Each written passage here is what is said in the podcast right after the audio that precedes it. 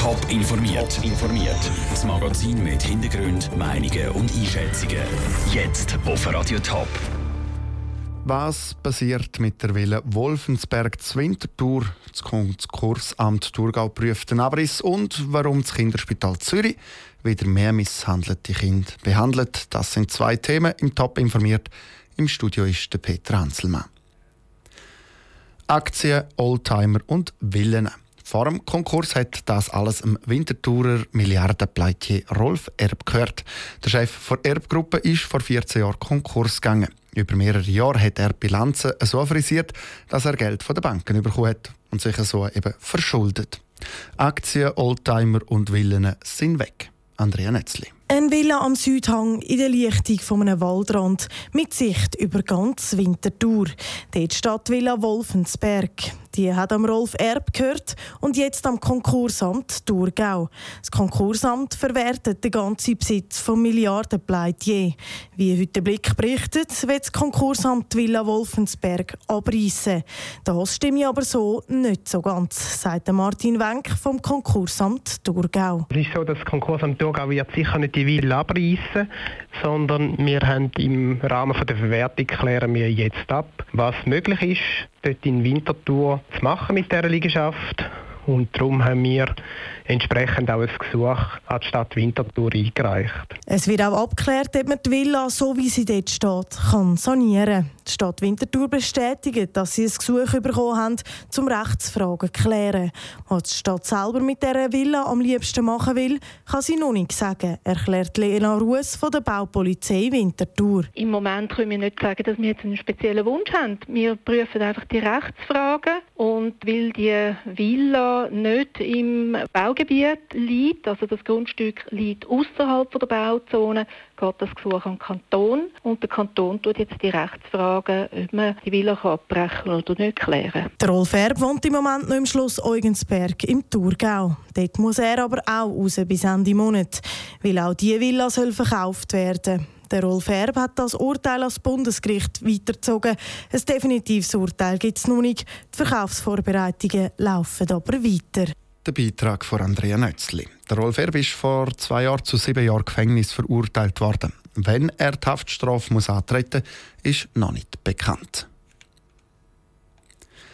Fast 500 Fälle von Kindsmisshandlungen. Das hat Kinderschutzgruppen und die Opferberatungsstelle vom Kinderspital Zürich letztes Jahr erzählt. Fast 500 Fälle, das sind deutlich mehr Fälle als 2015 im Jahr davor.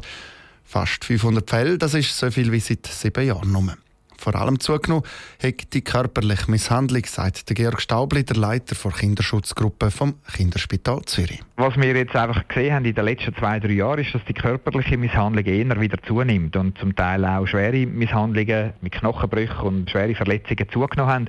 Warum das aber so ist, das kann ich nicht genau sagen.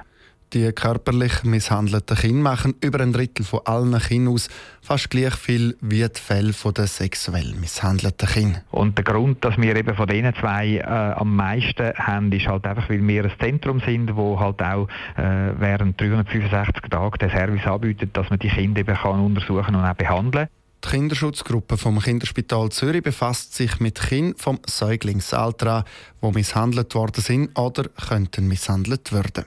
Fast 500 Fälle sind das im letzten Jahr. Gewesen. Nach zwölf Jahren ist genug. Der Stefan Sutter, Regierungsrat vom Kanton Appenzell aus Innerrhoden, hat heute bekannt gegeben, dass er aus der Standeskommission im Regierungsrat zurücktritt. Er sei jetzt 55 und will nochmal was anderes schaffen, sagt er im Interview. Aber er schaue auf zwölf gute Jahre zurück mit einem grossen Höhepunkt. Das ist die Eröffnung vom Pflegeheim im, vom APZ im letzten Mai. Das ist äh, nach jahrelangen Arbeiten, Vorarbeiten und dann letztlich Baurealisation sicher ein Highlight gewesen. Und gibt es auch so einen Tiefpunkt, wo Sie sagen, zwölf Jahre lang und das hat mich immer geplagt? Nein, also so in dem Sinne eigentlich nicht. Man erlebt immer wieder einen Tiefpunkt. Aber es ist jetzt nicht enorm, ich muss sagen, das ist jetzt der, der mich wirklich am meisten geplagt hat. Das, das kann ich eigentlich nicht so sagen. Nein. Ein Projekt im Kanton Appenzell-Innerrhoden ist das Hallenbad zu Appenzell, das ja dann Ende April auch an der Landsgemeinde wieder Thema wird. Wie haben Sie das Projekt miterlebt, das Hallenbad als ähm, Bauherr? Ich durfte in der Vorbereitung äh, mitschaffen und das, Geschäft wird jetzt noch äh, im Februar zweimal im Grossen Rat diskutiert werden. Das darf hinführen, die Diskussion, und dann geht das Geschäft in die Landgemeinde. Äh, inhaltlich ist es offen, was passieren wird, wir dann sehen. Sie sind 2005 in äh, die Regierung gekommen. 2007 hätten Sie eigentlich gerne Ständerat werden. Es ist dann Rivo Bischofberger Ständerat geworden. Wie ist das da bei Ihnen gesehen, wo Sie nicht gewählt worden sind, wo Sie nicht Ständerat geworden sind? Ist das eine Enttäuschung gewesen? Äh, nein, die, eine Nichtwahl ist eine Nichtwahl, die muss man akzeptieren und dann entsprechend wieder weiter. Äh, Im Nachhinein ist das gut so. Der Stefan Sutter, der Bauvorsteher vom Kanton Appenzell-Innerrhoden. An der Landsgemeinde Ende April wird dann ein neuer Regierungsrat gewählt. Top informiert, auch als Podcast. Mehr Informationen gibt es auf toponline.ch.